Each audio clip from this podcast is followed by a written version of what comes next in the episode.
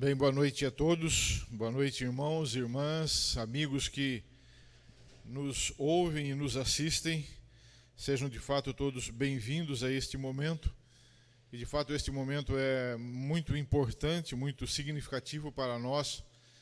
A gente vai ter o privilégio e a oportunidade de abrir a palavra de Deus, de meditar nela, de pensar uh, nos ensinos da palavra de Deus e é muito importante nós conhecermos a palavra de Deus, porque a partir da palavra de Deus nós conhecemos melhor a Deus, conhecemos melhor a pessoa do nosso Senhor Jesus Cristo, e quanto mais o conhecemos, mais satisfeitos nele nós uh, estamos. Nós estamos a estudar já há um bom tempo no Evangelho de Marcos a pessoa do Senhor Jesus Cristo como o servo, o servo uh, perfeito.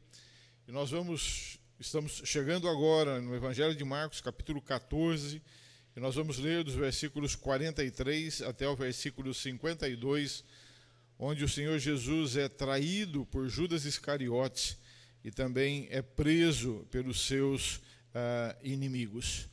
Nós temos estudado no domingo passado com o nosso irmão uh, Azaf, quando o Senhor Jesus esteve lá no, uh, no Getsemane, e aprendemos naquele dia que Getsemane significa máquina de moer, uma máquina de prensar, uma máquina de uh, triturar.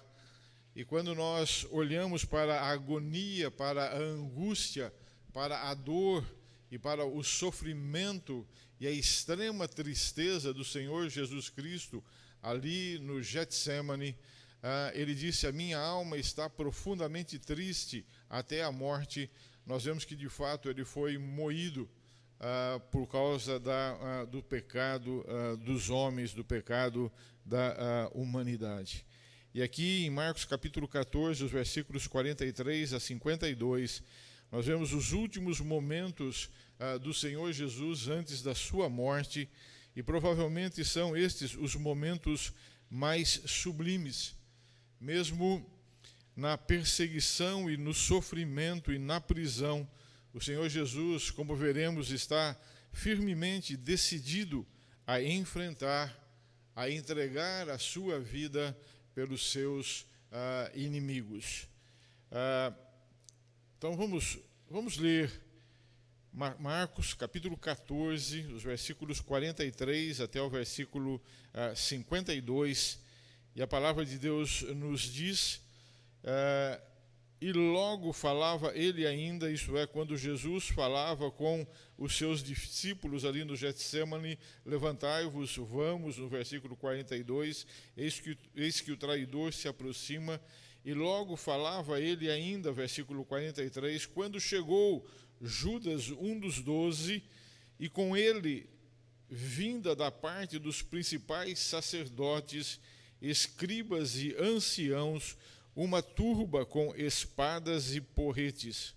Ora, o traidor tinha lhes dado esta senha: aquele a quem eu beijar é esse, prendei-o e levai-o com segurança. E logo que chegou, aproximando-se, disse-lhe: Mestre, e o beijou. Então lhes deitaram as mãos e o prenderam. Nisto, um dos circunstantes sacando da espada, feriu o servo do sumo sacerdote e cortou-lhe a orelha. Disse-lhes Jesus: Saístes com espadas e porretes para prender-me como a um salteador? Todos os dias eu estava convosco no templo, ensinando, e não me prendestes, contudo é para que se cumpram as Escrituras. Então, deixando-o, todos fugiram. Seguia-o um jovem coberto unicamente com um lençol e lançaram-lhe a mão. Mas ele, largando o lençol, fugiu ah, desnudo. Deus abençoe para nós a leitura da Sua palavra não é? e que a graça ah, do Senhor Jesus e a Sua bênção sejam realmente com todos nós na meditação ah, da Sua palavra. Meus queridos, logo no início que nós podemos perceber claramente aqui é que Judas Iscariotes, naquele momento, ele quis fazer o mal para a pessoa do Senhor Jesus. os religiosos, os principais sacerdotes, os escribas, também quiseram fazer o mal para o Senhor Jesus. As autoridades romanas que chegaram ali também quiseram fazer o mal para o Senhor Jesus. E o próprio Satanás quis fazer também o mal para o Senhor Jesus.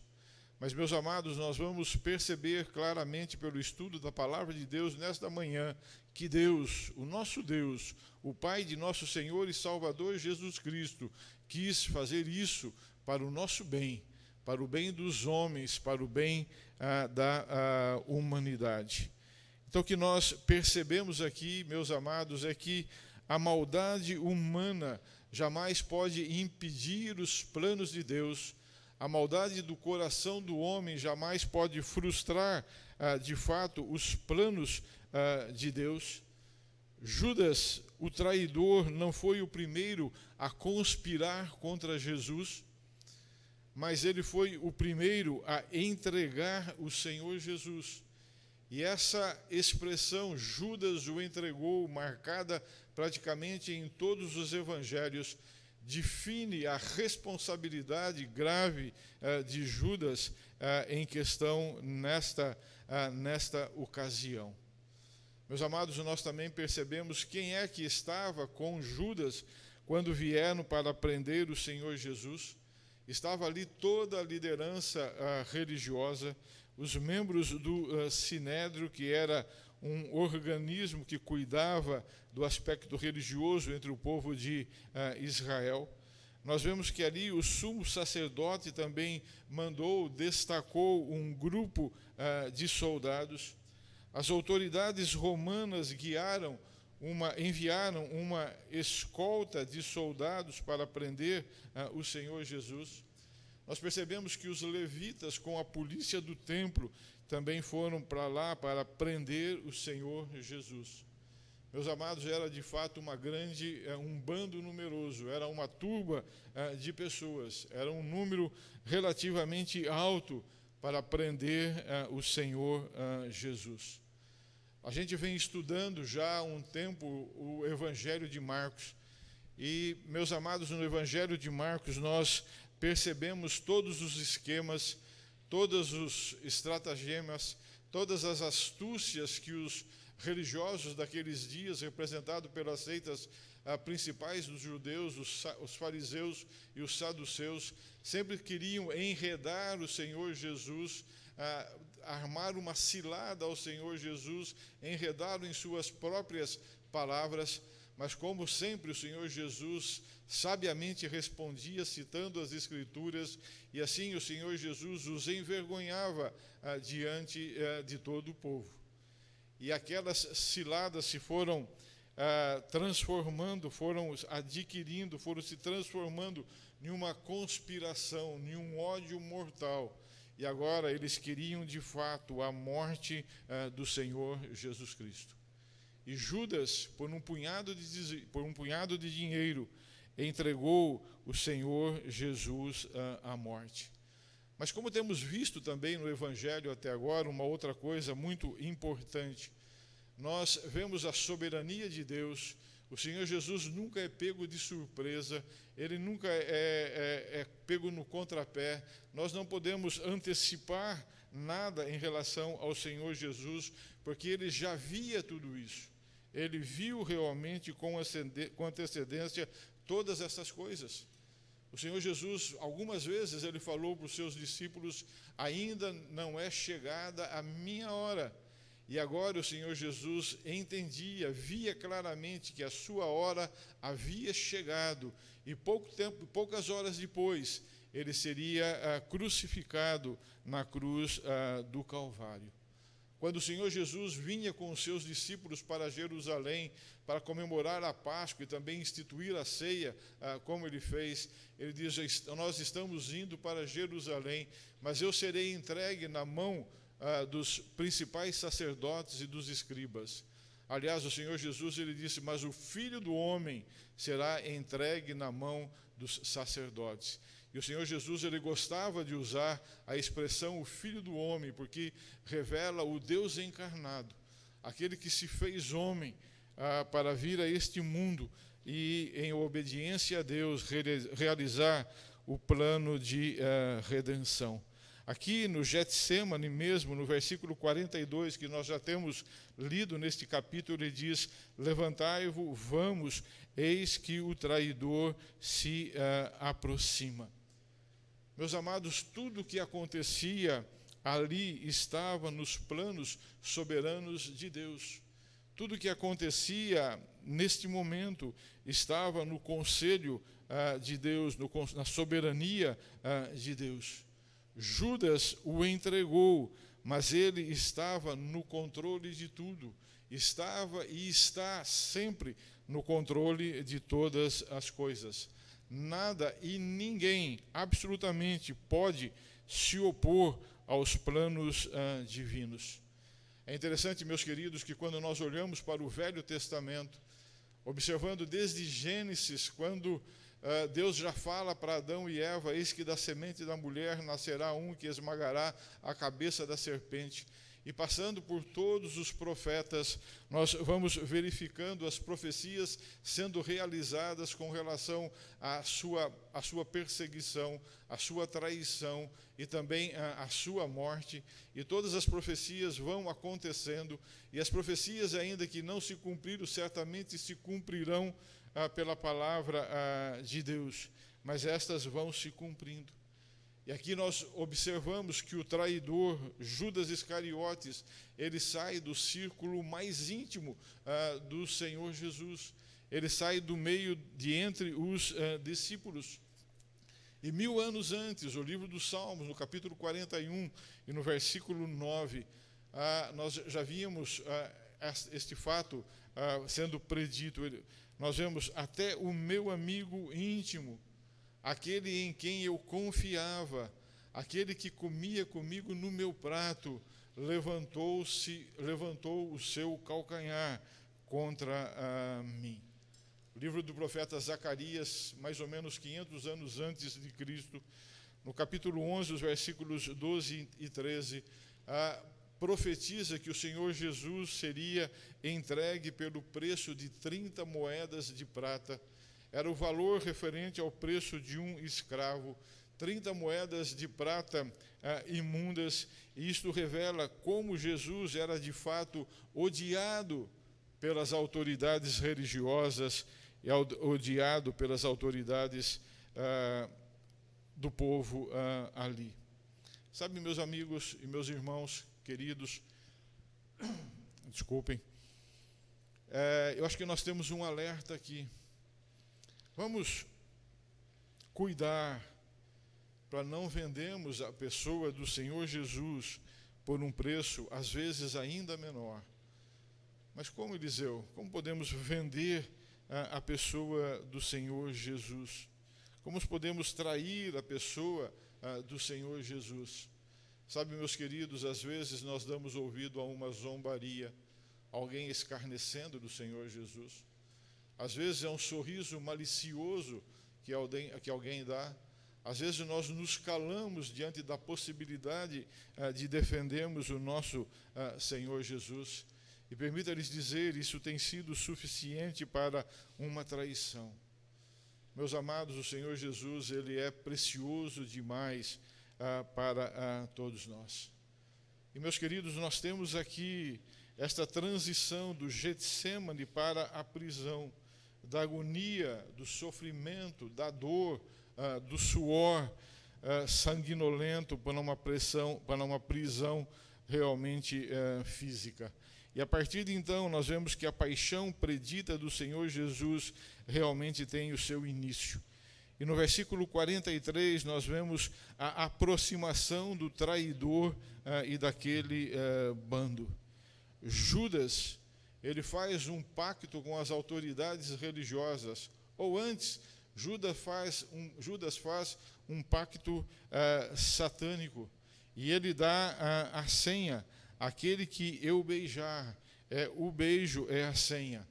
Atenção, crianças, para a sua lição. Né? Observem lá, o Senhor Jesus, Judas Iscariotes dá a senha, um beijo, um beijo traidor. Ele diz, mestre, e o beijou. Meus irmãos, é sempre interessante nós observarmos os textos dos outros evangelhos correlatos aos textos que nós estamos observando agora. Sabe, quando nós olhamos para este incidente no Evangelho de Mateus, o Evangelho de Mateus acrescenta uma palavrazinha chave importante para mim ali nesta saudação. Ele, ele, diz, eh, eh, ele diz que Judas Iscariotes aproximou-se de Jesus e disse: Salve, mestre, e o beijou. E esta palavra salve, que Mateus inclui ali na fala de Judas, quer dizer alegra-te, mestre, regozija-te, mestre. Meus queridos, como se fosse possível. O Senhor Jesus estava extremamente triste porque ele antevia a ira de Deus caindo sobre ele por causa dos nossos ah, pecados. Mais tarde, o Senhor Jesus é entregue para o sinédrio, depois entregue para Pilatos, depois entregue para os soldados.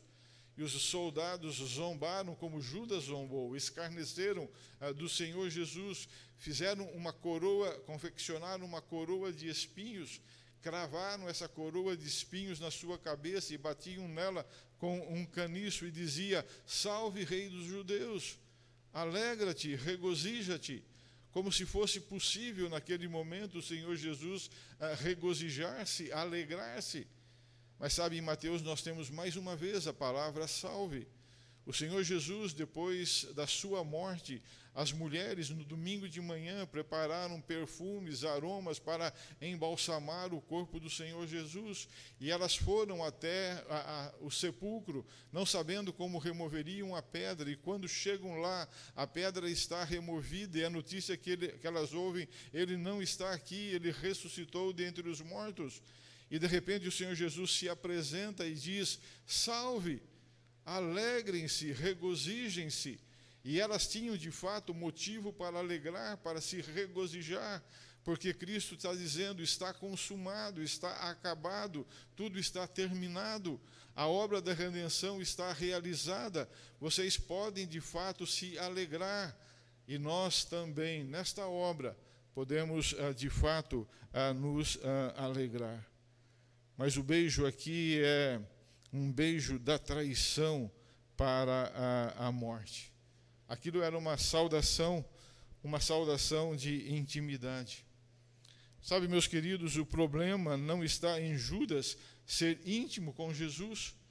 Judas esteve um bom período acompanhando o Senhor Jesus durante o seu uh, ministério a intimidade com o Senhor Jesus, quando ela é verdadeira, real, sincera, é uma intimidade muito boa.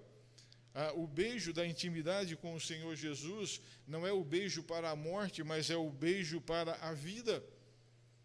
Meus queridos, quando nós olhamos para o Salmo 2, os primeiros versículos do Salmo 2, eles ah, revelam a oposição que o Senhor Jesus ah, sofreria. Mas quando chegamos no versículo 12, nós vemos a, a, as palavras ali: beijai o filho para que ele não se ire, beijai o filho para que não se uh, irrite, beijai o filho para que vocês não pereçam pelo caminho. Nós somos peregrinos e estrangeiros e estamos neste caminho e temos que ter uma intimidade real, verdadeira com o nosso Senhor. E o Salmo e o versículo 12 no seu final diz: Bem-aventurado, felizes, de parabéns estão todos aqueles que em Cristo ah, se ah, refugiam, que nele se ah, refugiam. Meus amados, o problema de Judas está no seu coração. O problema de Judas está na sua motivação. A sua intimidade era com o dinheiro, ele era extremamente ganancioso.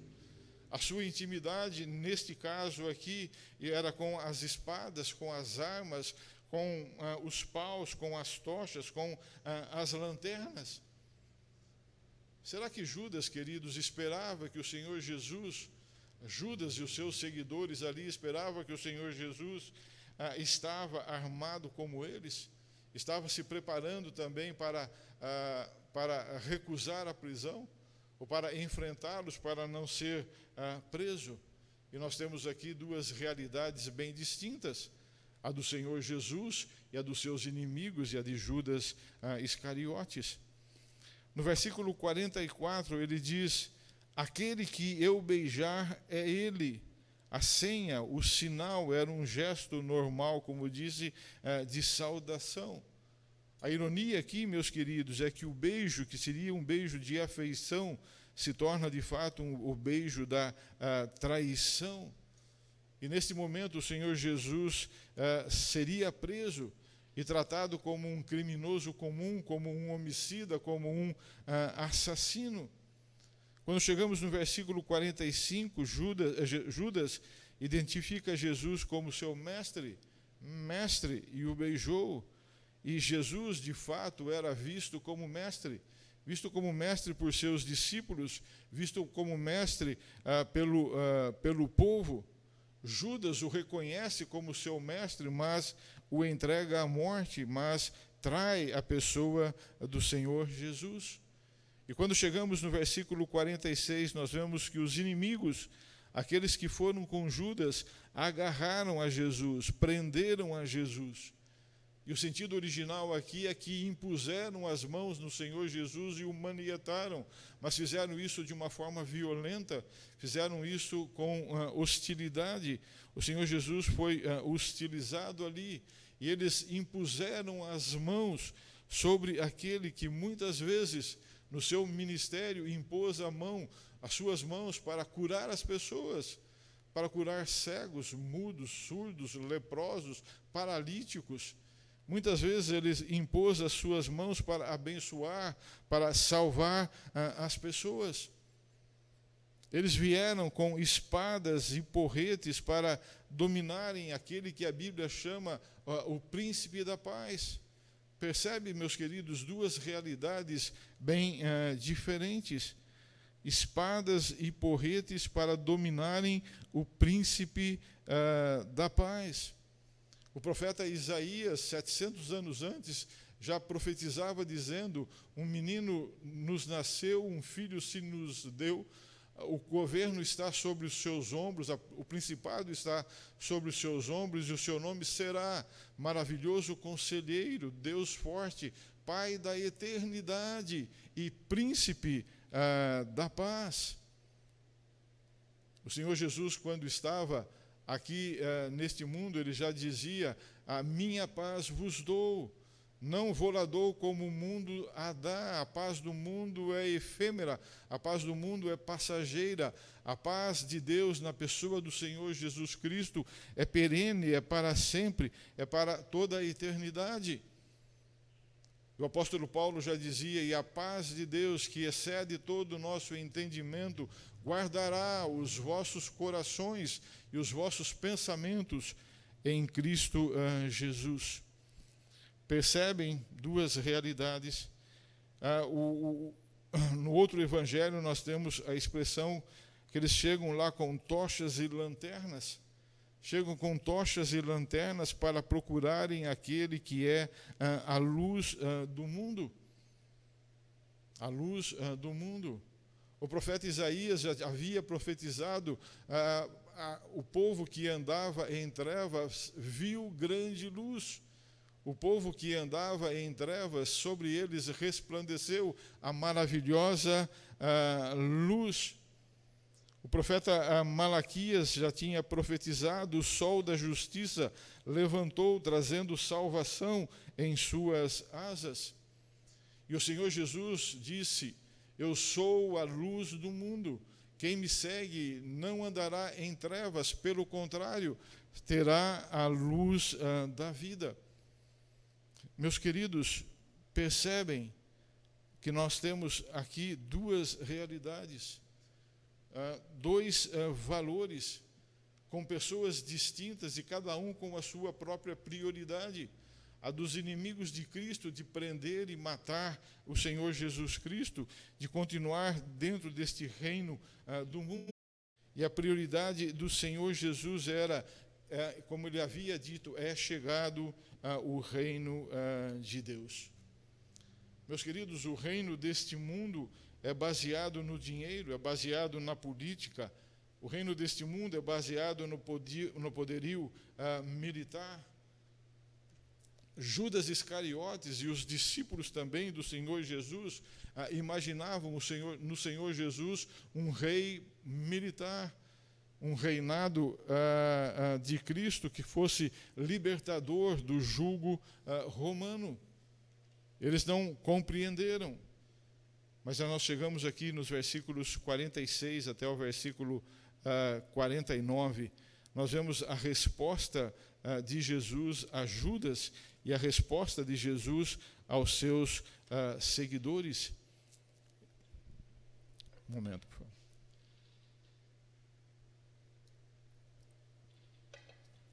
E na resposta do Senhor Jesus, ele diz: Saístes com espadas, com paus, para prender-me? Acaso sou eu um bandido? Acaso sou eu um rebelde? Acaso sou eu um guerrilheiro? Eu tenho provocado alguma, alguma uh, rebelião? Estou provocando alguma uh, guerra? Vocês acham que eu revidaria da mesma forma como vocês uh, estão agindo? O Senhor Jesus está dizendo para eles: vocês, em absoluto, não compreendem que o reino de Deus não tem nada a ver, absolutamente nada a ver com o reino deste mundo o reino deste mundo e os reinados deste mundo perpetuam o mal, perpetuam o caos, perpetuam o dinheiro, o poder, dão valor ao dinheiro, perpetuam a desgraça. Os reinos deste mundo corrompem e deixam ser corrompidos em todas as áreas, em todas as esferas de uh, atividades. Nos reinos deste mundo não há nenhuma revolução que seja para o bem. Todos os reinados e todos os reinos políticos instituídos pelo homem na história da humanidade, eles têm se desmoronado diante da maldade do coração humano. Eles se desmoronam por causa do pecado ah, do homem. Não há nenhuma coisa boa. Aliás, há uma não deixada pelo homem, a uma coisa boa deixada pelo próprio Senhor Jesus Cristo. E a coisa boa deixada pelo Senhor Jesus Cristo é quando ele expressa: Eu edificarei a minha igreja e as portas do inferno não prevalecerão contra ela. A igreja de Cristo no mundo tem que fazer a diferença. A igreja de Cristo no mundo não pertence ao reino deste mundo, mas deve influenciar, deve impactar o mundo de uma forma positiva, testemunhando do reinado de Deus e da presença ah, de Deus ah, em nosso meio. Eles não haviam compreendido que na pessoa do Senhor Jesus Cristo é, se realiza a única revolução para o bem a única que leva para a salvação, a única que estabelece um reino de amor, de justiça, de paz para sempre, estabelecida como? Na morte e na ressurreição do Filho de Deus que se encarnou para morrer ah, de fato, levando sobre si o nosso pecado, morrer ah, em nosso ah, lugar nem mesmo o apóstolo Pedro, que talvez fosse o mais íntimo dos seus discípulos, não havia compreendido. Porque vejam, na hora da crise, ele parte para a violência. Ah, ele toma uma espada e ele corta a orelha do servo do sumo sacerdote. Um outro evangelho diz que este servo chamava-se ah, Malco. Um outro alerta para nós, meus queridos, meus irmãos. Ah, não somos, às vezes, parecidos como Pedro, não podemos ser ah, parecidos ah, como Pedro.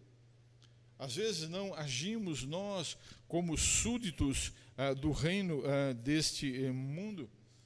Às vezes não partimos para a violência, se não física, mas uma violência moral, uma violência psíquica. E dentro dessa, dentro, diante dessa a violência de Pedro, meus amados, qual é a reação do Senhor Jesus? O que nós vemos aqui é que ele milagrosamente cura aquele homem. Ele tocou na orelha daquele homem e ele colocou ah, em um milagre, fez ah, uma orelha nova, provavelmente melhor do que ele tinha antes, porque tudo que o Senhor Jesus Cristo faz é perfeito. E quando o Senhor Jesus realiza esse milagre, ele está dizendo a Pedro: Pedro, meu reino não é deste mundo. Simão, meu reino não é deste mundo. E ele está dizendo a todos nós a mesma coisa, queridos, meu reino não é deste mundo. Quando nós olhamos para o Evangelho de João, capítulo 3, o próprio Senhor Jesus adverte um mestre da lei chamado uh, Nicodemos uh, de como se pode participar do reino de Deus e adverte também a todos nós. Nicodemos, sendo mestre da lei, percebeu que Jesus era enviado de Deus pelas obras que ele fazia. E Nicodemos chega falando isso para o Senhor Jesus, o que não deixava de ser de alguma forma um elogio. E qual foi a resposta de Cristo a Nicodemos? Totalmente uh, inversa, não é? Em, em, uh, num, num, viés totalmente uh, diferente do que Nicodemos disse. O Senhor Jesus, quando ouve isso, lhe diz a Nicodemos: Nicodemos, necessário vos é nascer de novo, nova vida, novo coração. Isto é possível se passarmos por confissão de pecado, por arrependimento e por fé na obra que o Senhor Jesus Cristo uh, consumou. Um pouquinho mais à frente, o Senhor Jesus diz para Nicodemos: Nicodemos, quem não nascer de novo não pode ver o reino de Deus. E de novo ele adverte Nicodemos e nos adverte também substituindo somente o verbo por entrar, ele diz: quem não nascer de novo não pode entrar no reino ah, de Deus. Meus queridos, eu tenho elaborado, pensado nisso tudo para mostrar a, a, a nós que há uma grande diferença entre esses dois reinos: o reino do mundo e o reino de Deus, o reino de nosso Senhor uh, Jesus Cristo. E a pergunta que se faz necessária, meu amigo, minha amiga, é a qual reino você pertence? De qual reino você é súdito? No versículo 49, nós temos a resposta de Jesus à, à prisão. E o Senhor Jesus, diante daquela turba, daquela bando enorme de pessoas, ele diz: Por que tanta gente? Todos os dias eu os ensinava no templo.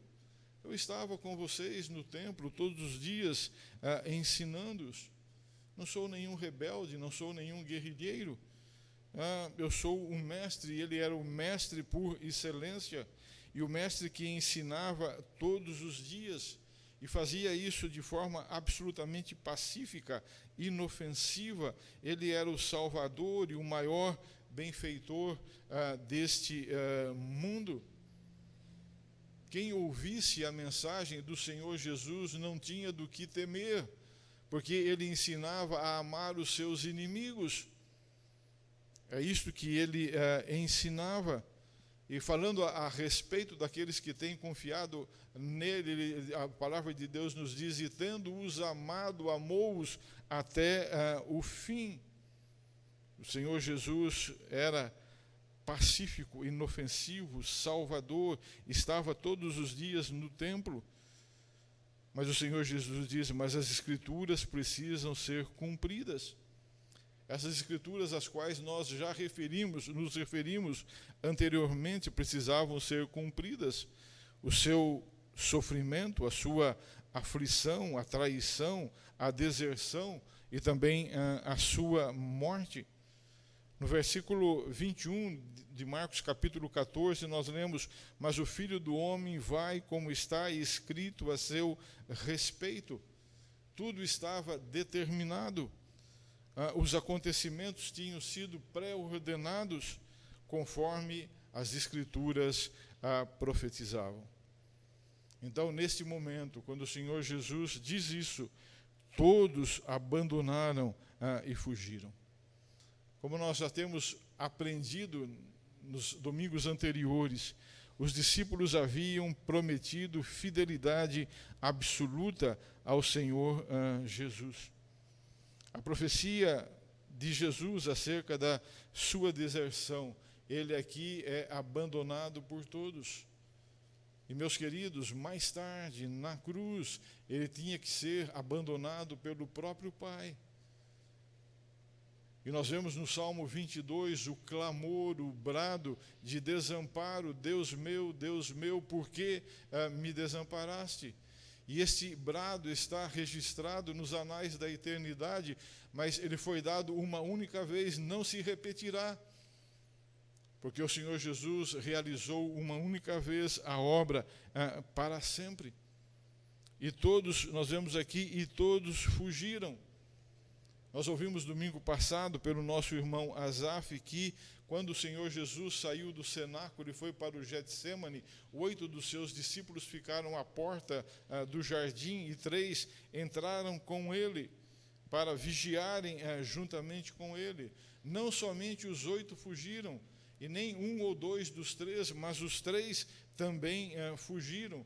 Todos os que estavam com Jesus fugiram, inclusive Pedro talvez aquele que mais se jactanciava, dizendo que não abandonaria. Sabe, meus amados, quando Jesus instituiu a ceia no cenáculo, ele instituiu um novo pacto, uma nova aliança, uh, um novo concerto. Todos os discípulos comeram do pão, todos beberam uh, do cálice, todos alegaram que morreriam com ele e todos fugiram. Todos uh, fugiram. Sabe, meus queridos, ainda hoje, o caminho de Jesus continua sendo o caminho da cruz. Ainda hoje, o caminho de Jesus continua sendo o caminho da cruz. Nós que temos crido nele, vamos continuar neste eh, caminho. Não podemos fazer como muitos tem feito preferindo um caminho mais fácil, abandonando a pessoa do Senhor por preferir as glórias deste mundo. Vamos no caminho de Cristo, vamos no caminho da cruz para gozarmos, para desfrutarmos das glórias ah, celestiais. Sabe, meus amados, as consequências desta decisão são eternas. É salvação ou perdição, é vida ou morte, é céu ou inferno. As consequências, elas são ah, ah, eternas. E chegamos nos versículos, em terminando nos versículos 51 e 52. E temos aqui um jovem preocupado em salvar a sua própria pele. E quando tocado, ele larga as suas vestes, ele estava apenas coberto ah, por um lençol ah, e foge nu correndo nu na escuridão da noite. Que cena triste! Nu na escuridão da noite. A nudez na palavra de Deus é um sinal de vergonha, de desonra, de covardia. E esta cena deste jovem correndo nu na escuridão da noite revela a desonra de todos por trás da fuga também dos discípulos do Senhor Jesus. Todos, sem exceção, falharam com Jesus. Nós aprendemos que também no jardim do Éden, Adão e Eva também passaram por um teste e falharam. Desobedeceram o mandamento de Deus, pecaram contra Deus e a nudez deles foi exposta. E eles, envergonhados, se esconderam e fugiram da presença de Deus. Agora, meus queridos, neste jardim, se todos falharam, Jesus permanece firme, decidido permanece decidido. Ele passa no teste. Ele encarou a ira divina, ele encarou a justiça divina, para que os seus inimigos fossem reconciliados com Deus, para que Adão e Eva fossem reconciliados com Deus, para que eu e você também pudéssemos ser ah, reconciliados com Deus. Queridos, que estes pensamentos fiquem ah, de fato em nosso coração e a gente possa avaliar seriamente a qual reino nós pertencemos. Somos súditos de fato de qual, de qual, uh, uh, de qual reino? E nós temos aqui uma aplicação, em terminando, importante para nós. Queridos, percebem que é inútil opor-se a Deus. Percebe que é desastroso opor-se ao reino de Deus? Não há como. Percebe que no reino de Deus você trata os seus adversários com bondade, você trata os seus adversários com ah, amor. Percebe que nós, crentes, como súditos do reino de Deus, somos discípulos do Senhor Jesus Cristo e o nosso fracasso, o fracasso no discipulado, traz desonra e traz vergonha ah, para nós. Percebe que Deus usa pessoas como nós, pessoas pecadores, para construir, para estabelecer uh, o seu reino. Sabe, meus irmãos e meus amigos, o reino deste mundo e o próprio mundo está vacilando no seu próprio eixo. É? A natureza na qual nós sobrevivemos está, neste momento, agonizando em todo uh, o mundo. E o mundo está vacilando ah, no seu eixo. Mas aqueles que pertencem ao reino de Deus pertencem a um reino eterno, pertencem a um reino inabalável, pertencem a um reino glorioso, aonde nós ah, habitaremos. Amém. Que Deus abençoe de fato a sua ah, palavra e a sua meditação nela. E vamos terminar este momento com uma breve uh, oração. Querido Pai, Pai de amor, Pai de bondade, nós louvamos, nós adoramos o Teu santíssimo nome, que Tu enviastes o Teu Filho amado para ser o nosso Salvador. E Ele, em obediência plena à Tua vontade, uh, cumprindo de fato os Teus uh, mandamentos, Ele foi até a morte, e morte de cruz em nosso lugar e nós temos nesse texto advertências sérias ah, para todos nós. E a nossa oração é que, se houver pessoa ouvindo e, e nos vendo nesta noite que ainda não pertence ao teu reino, que se decidam ao lado do Senhor Jesus Cristo para a bênção dela e para a glória do teu santíssimo nome. E que nós, como crentes, sejamos discípulos fiéis ah, ao Senhor Jesus Cristo e possamos testemunhar dele com fidelidade também para a nossa bênção e para a glória dele. Oramos assim, no nome bendito de nosso Senhor e Salvador Jesus Cristo. Amém.